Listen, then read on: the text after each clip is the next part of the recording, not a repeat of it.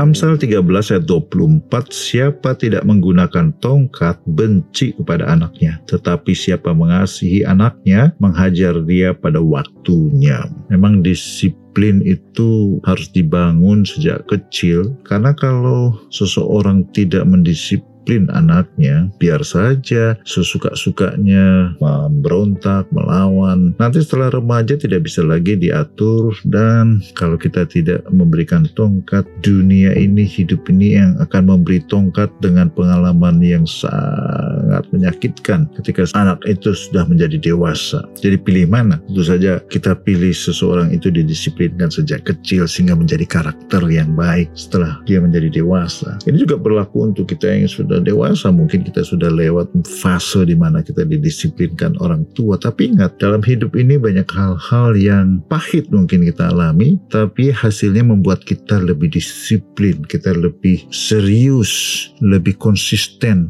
lebih bersungguh-sungguh dalam apa pun yang kita lakukan terima itu karena itu membentuk karakter yang menjadi semakin baik dalam diri kita dan percaya atau tidak orang yang disiplin punya chance untuk menjadi sukses dalam apa pun yang dia lakukan dibanding orang yang sembarangan, orang yang tidak pernah mau konsisten dalam apa pun yang dia lakukan. Hari ini biarlah moto ini menjadi tuntunan kita lebih disiplin, lebih konsisten di dalam apa pun yang kita lakukan.